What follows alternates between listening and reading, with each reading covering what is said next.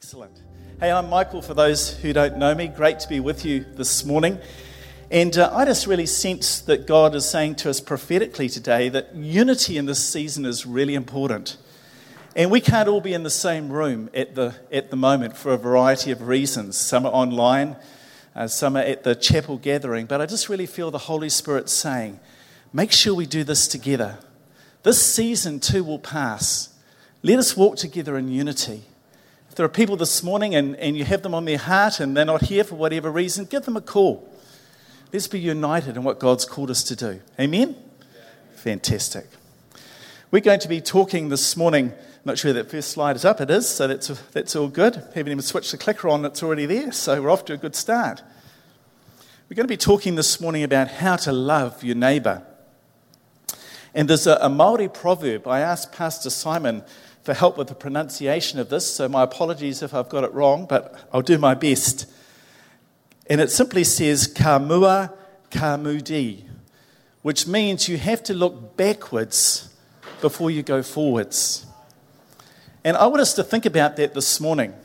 Um, I used to be an orchardist in my former life, for those who know a little bit about my former life, and one of the things I loved to do on the orchard was to plough you know, as the furrows turn over and as the seagulls come in and as they kind of, you know, eat everything that's come to the surface, warming up your hands on the exhaust of the tractor, diesel fumes in the nostril. I know it's not everyone that's cup of tea, but it worked for me all right. But one of the things you learn when you're ploughing is to make sure that you are ploughing straight, you had to look behind you to see what was happening to the furrows that were turning. No GPS, guys, in that day. Can you, can you imagine what it was like without GPS? Did you ever know a day when there wasn't GPS? Who remembers a day when there wasn't GPS? No one in the first two rows. You do. Awesome. Oh, yes, a younger man there remembers. And so you had to look backward to be able to go forward. Pastor Sheridan's coined a phrase recently, and he's called it back to the future. And what we mean by that is when we go back to the, to the early church in the first two or three centuries, what can we learn from the church that principle that we can take with us today that really helped the church in the first two or three centuries to radically change their communities and to exponentially grow in a way that affects us today. And uh, I think as we think about that, Jesus told them and he gave them these two commandments. The first commandment is the greatest commandment in Matthew chapter 22, and that's to love the Lord your God with all of your heart with all of your soul, with all of your strength, with all of your mind. And the second one was to love your neighbor as you love yourself. And that's what we're going to focus on. And the second commandment that Jesus gave, the Great Commission, Matthew 28, was to make disciples of all nations. That word nations literally means all people groups. And so to have a look at what does it mean for me to love my neighbor, we're going to go to a story in Luke chapter 10. Now, many of you may have heard this story before. Some of you may not have heard this story before. But I really believe there are some new insights for us. So when I tell you what it is, don't switch off on me, okay? Just sort of hang in there because it, will all come together for good, I promise. So we're going to look at uh, Luke chapter 10 and uh, verses 35 to 37. And we're going to look at what's known as the parable of the Good Samaritan. So, just to give a bit of context here. One day, an expert in the religious law stood up to test Jesus by asking him this question Teacher, what should I do to inherit eternal life? He was a bit of a smart aleck. Do you have those in your classes at school? I used to. You still have those? Oh, okay. So some things haven't changed then. You know, he was asking one of those tricky questions of the teacher, trying to catch the teacher out. But Jesus was on to him, and Jesus said, What does the law of Moses say? How do you read it? The man answered, You must love the Lord your God with all of your heart and all of your soul and all of your strength and all of your mind, and you must love your neighbor as yourself. Right, Jesus told him, Do this and you will live. The man wanted to justify his action, so he asked Jesus, Who is my neighbor? You see, this guy thought that when Jesus said he was talking about his neighbor was people like himself. He was a Jew, and so his understanding of who was my neighbor were fellow Jews. That's what the rabbi is talking about. He's talking about me loving other fellow Jews. And then Jesus told this story, the parable of the Good Samaritan. Verse 30 Jesus replied with a story. A Jewish man was traveling from Jerusalem down to Jericho when he was attacked by bandits. They stripped him of his clothes, they beat him up, and left him half dead beside the road. By chance, a priest came along, and when he saw the man lying there, he crossed to the other side of the road and passed him by. A temple assistant, a Levite, walked over and looked at him lying there, but also passed by on the other side. Then a despised Samaritan, despise, that's a funny word, isn't it? Someone that no one really liked.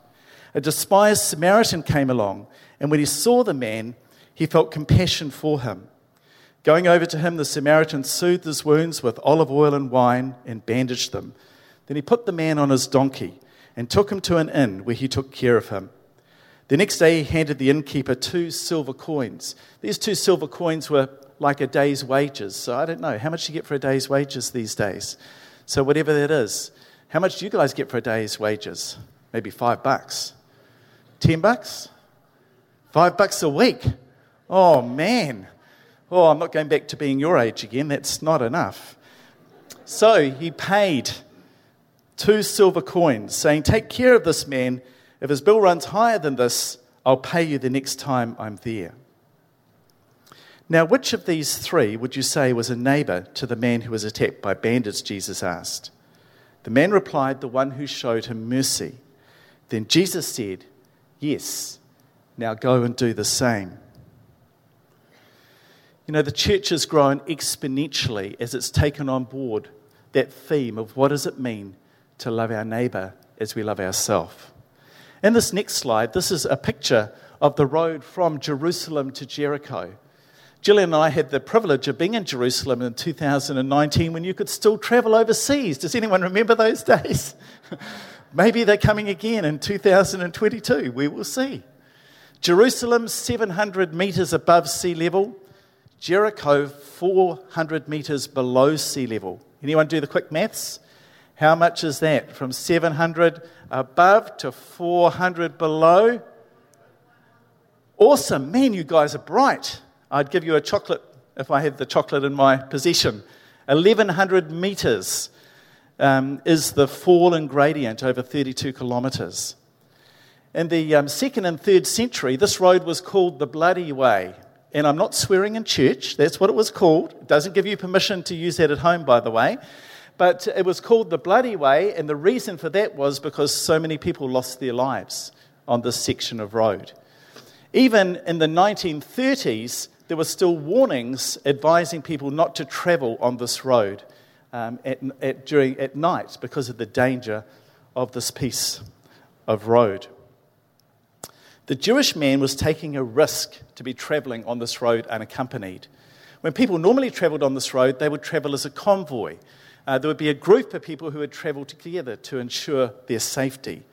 But this man, for whatever reason, had chosen not to do that. A priest hurries past the Jewish man who's lying, bleeding on the road.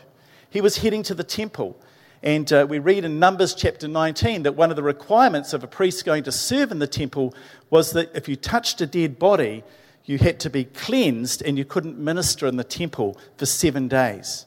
And so, for this priest, the cost of not being able to minister in the temple or to help this person, this Jewish man, this um, Jewish man lying on the road, was too great. And so he chose to, chose to pass by on the other side. And so a Levite, a temple assistant, he comes and has a look, a little bit better than the priest. He goes over and has a look at the man, but then chooses to pass by as well. And the reason probably for that was that one of the things the bandits used to do was they used to get one of their people to lie down and pretend to be injured. And so if you were a traveller and you were helping um, Andy here, he's lying bleeding, and so I'm going there to help him, and then suddenly the rest of the bandits jump out and they pounce on the person and beat them up and rob them. So maybe the, the temple assistant was kind of, oh no, I'm not taking that risk. So he chose to walk by. And then a despised Samaritan. You know, Samaritans and Jews didn't get on. In fact, the, the conflict between Israel and Palestine, they say, goes right back to the conflict between Jews and Samaritans um, that we have in, in Israel and Palestine to this very day. And so a despised Samaritan comes and he inspects the person, the, this Jewish man, they would have had nothing in common. They were, they were separated in terms of the hostility between them. But he cares for this man, he bandages his wounds, he puts him on his donkey, he takes him to a, like a, I guess, a motel or something like that, and gives the innkeeper a couple of days' wages and says, if he needs anything else, please give it to him. If you have to spend extra, I'll be back and I'll cover the bill. An amazing story. So, who is our neighbour? You know, the, when the, this religious leader asked this question, he believed that his neighbour was just people like himself. A Jewish person asking the question said, Well, just other Jews, they're my neighbours. But Jesus had a, a radically different interpretation. The first thought I want to leave you with this morning is that when we think about who is our neighbour, is we must help people even when they're a victim of their own circumstances. You know, you don't actually have to agree with what people are doing, but you do have to love them. There's a big difference, isn't there? You know, I could have said, oh, this Jewish, he's an idiot traveling on this road in the middle of the day on his own. He got what he deserved. You know, you see people making decisions. Maybe you can think of people who've made decisions. You say, well, that's a dumb decision. It might be a dumb decision. You don't have to rescue them from that decision, but you do have to love them because they're created in God's image. And so a neighbor is anyone that God brings across our path. We need to love people. We need to understand they're created in God's image. We need to make sure they've got food and clothing and a safe place to live for them and their family. And there's a sense of purpose in their lives because that's what it is to be a human being. And that's what Jesus was wanting to make sure they understood in this parable. Secondly, as we're thinking about who is my neighbor, every person, regardless of gender, race, how much money they've got in the bank, that's a fancy way of saying socioeconomic background, because they're worthy of God's love to be revealed through you and me. Our love for our neighbours must be as wide as God's love. We have to learn to differentiate between people's actions and people's value. We had to learn this lesson with our daughter. Now, I probably shouldn't tell you um, about our daughter, so I won't tell you all the antics that she got up to, except I am waiting for when she has children of her own. And she, yes, I say, well, I remember, yes, that will be interesting. But um, so all of those, you know, sorts of things, I've lost my train of thought there, got so sort of carried away. Yeah, we often said to our daughter, we don't love, maybe your parents have said this to you, we don't love your behavior right now, but we do love you. There's a big difference. You know, people that God brings into our world, some of those neighbors, we don't love their behavior right now, but we love them because they're created in God's image. Jesus gave us the ultimate example as he lay dying on the cross, or as he hung dying on the cross. It'd be hard to lay dying on the cross, wouldn't it? Luke chapter 22, we find this little interchange that goes on. One of the criminals hanging beside Jesus, Jesus is hanging on the cross. And one of the criminals said, So you're the Messiah, are you? Prove it by saving yourself and us too while you're at it. But the other criminal protested. Don't you fear God, even when you're sentenced to die? We deserve to die for our crimes, but this man has done nothing wrong. And then he said, Jesus, remember me when I come into your kingdom. And Jesus replied, I assure you today, you'll be with me in paradise. See, Jesus gave us that example that he, he didn't absolve the man, you know, of all of the wrong things that he had done. He was, he was dying a, a death he deserved. But Jesus loved him enough to offer him life and life in all of its fullness when he asked for forgiveness. And the third thought that I wanted us to think about this morning as we think about who is my neighbor, it's people who need our compassion more than our sympathy. You see, the priest, you know, he might have had compassion, but he didn't have sympathy. Now, one of the things we miss in the, the story is the priest and the temple assistant, they weren't bad people. It's, it's easy for us, isn't it, from our Western mindset in 2021 to think, oh, these were just terrible people. No, these were very good people. They were upstanding people in the community. And they would have been seen that way. And that's part of what Jesus was saying. These were upright people, these weren't bad people. but their compassion, they might have had compassion, but it didn't deliver actions in terms of their actual sympathy. We don't, when we don't have compassion for our neighbours, the people that God's bringing into our lives, biological and church family, friends, people who live around us, workmates, people don't see God's love in action through us. Friends, we need to have more than compassion for our neighbours. We need to have a sympathy for our neighbours that moves them to action. You know, one of the things that I thought we could do, and I'm not telling you what to do, but I believe the Holy Spirit will tell you what to do. I thought, well, maybe we could write a Christmas card this year, and maybe we could put it in our neighbour's letterbox and just say, hey, just thinking of you at Christmas, and just wanting you to know that we're praying for you in this coming year, that you would know God's blessing and God's provision for you as a family. We could do that and just put it in the, just sow a seed, just put it in the letterbox. And Holy Spirit will give you creative ideas. That's what Gillian and I are going to do. I haven't told Gillian. Can we do that? Oh, she said we can do that. That's good. It's not good, is it, if you're a husband and you say we're going to do it and you haven't talked to your spouse? That's not good, is it, Pam? No. Pam's shaking her head. Brett, remember that. That's not good. But, um, you know, Holy Spirit will give you ideas of things that you could do. The second part I wanted, I wanted to talk about this morning is what prevents us from loving our neighbour. The first thing is when beliefs triumph over compassion. And we see that in the, in the hostility there was between the, the Jews and the Samaritans. But what does that look like for us today? You might have heard the expression you can win an argument, but you can lose the war. Have you heard that? Apparently, I looked, Googled that up. It has some historic background where that actually was kind of outworked. And uh, I remember Pastor Sheridan was um, talking to us, and it was quite insightful. Pastor Sheridan is quite insightful. And um, he was sharing with us and saying, you know, when you're having an argument with someone, just because they stop talking doesn't mean that they agree with you.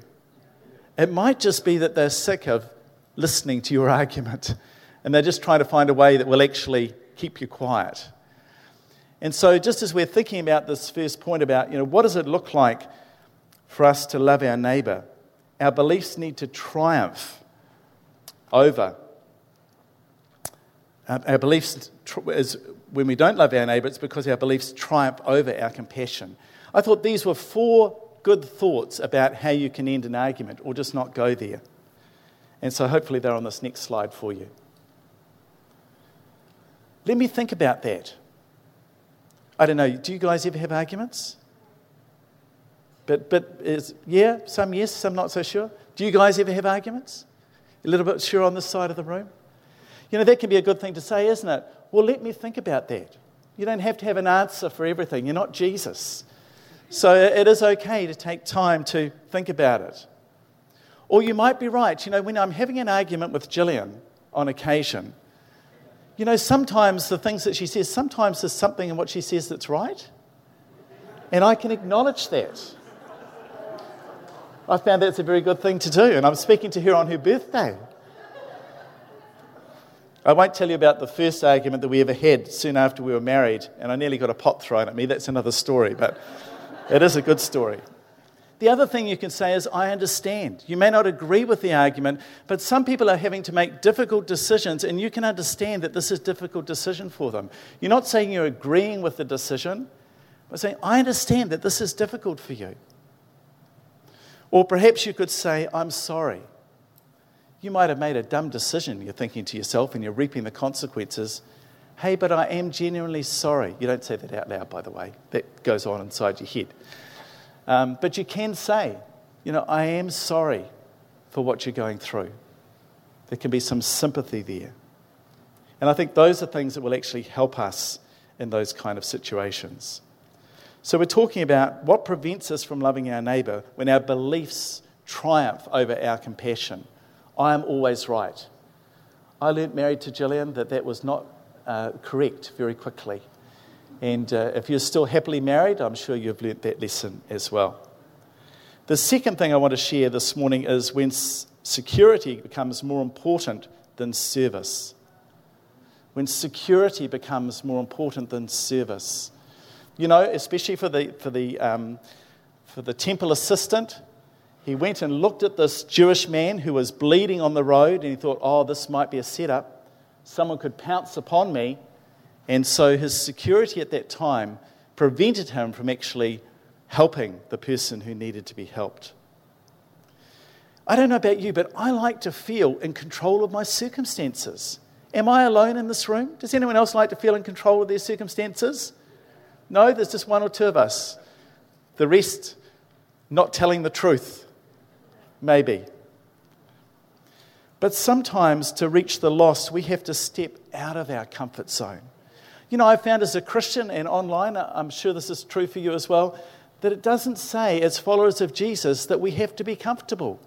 In fact, I find a lot more that says being a follower of Jesus is often uncomfortable. And I don't like being uncomfortable. I don't know about you.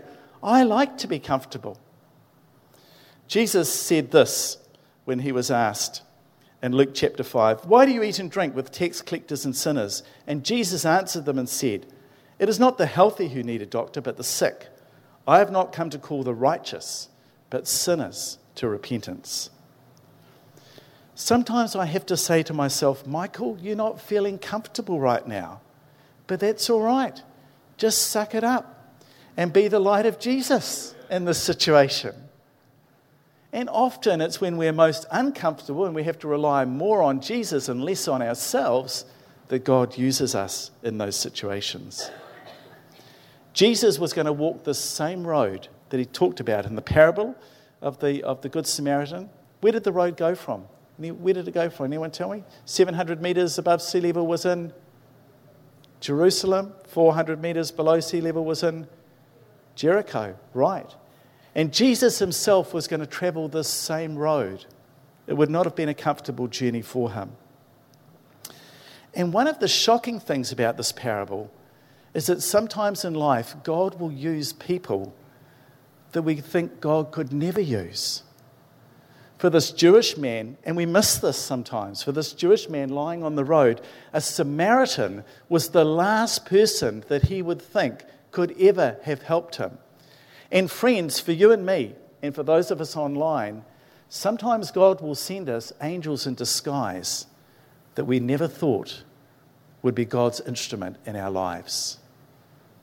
I wonder now, who is the person you think who could be the the person who's least able to help you. I wonder what the Holy Spirit brings to mind. You know, God could use that person. I want to tell you a little story. When we were um, leading the Activate Church in Christchurch, we had a young man in our church called Tim. Tim was a, a lovely guy. He was um, in his early 30s. Um, he was a Down syndrome young man, and his birthday was on the 11th of July, and mine was on the 1st. So, in about April, Tim would start saying, Michael, it's my birthday on the 11th of July. I said, That's good, Tim, because it's mine on the 1st. Just remember, mine's first, yours follows. He'd ring me up sometimes two or three times a day. So normally just one phone call a day from Tim. We'd ration it to that. But one night he rang me up and he said, um, he said Michael, can I pray for you? I, I was just blown away that he even was thinking about me, let alone wanted to pray. And he prayed for me and he prayed this prayer Michael, healing, Jesus, Holy Spirit, Amen. And it was like God came into the room. It's the most profound prayer I've ever had prayed over my life. I sensed the tangible presence of God in the room as he prayed. The most unlikely person, but God used him. And friends, if you remember nothing else, remember that, that God will use the most unlikely people to work those miracles in our lives. God used a despised Samaritan, the most unlikely person this Jewish man would ever think of, to bring healing into his life. Last thought, as we're thinking about what prevents us from loving our neighbour, when prejudice prevents us. If you said to me, Michael, you have prejudice towards other people in your life, I'd be quick to defend myself and say, No, I haven't. But whether you like it or not, we all have our bias. We all have prejudice in our lives. Now, I wanted you to look at these pictures as we come to a close this morning, and I just want you to give me your first impression, all right? So don't try and overthink this. But what is your first impression of this person? Okay, you captured that? This guy was a mechanic in a garage for 25 years. He was then a, a part time janitor in a school for 17 years. Everyone thought that he was a bit of a loser. But when he died, he gave $1.2 million, and that's American dollars, to Brooks Memorial Library and $1.8 million to a hospital. An amazing man. He lived frugally and he invested wisely. What about this man? First impressions. Who do you think he is? Looks a pretty respectful looking dude, doesn't he? Yeah? You like him? This was the guy, Bernie Madoff, who the largest Ponzi scheme in history 64.8 billion American dollars. See, friends, first impressions can be deceptive. We can all be fooled by prejudice. I try now not to be governed just by first impressions, but to go on a journey with people. Every person is created in God's image with worth and value. So we need to see people that way. We may not be able to help every person, but there's a person somewhere who can help them, and it might be you. So, who is my neighbour? Just to recap. We must help people even when they're victims of their own circumstances. Every person, regardless of their gender, race, or socio, social or economic background, people who need our compassion more than our sympathy. And what keeps us from loving our neighbour? When beliefs triumph over our compassion, when security becomes more important than our service, and when prejudice prevents us.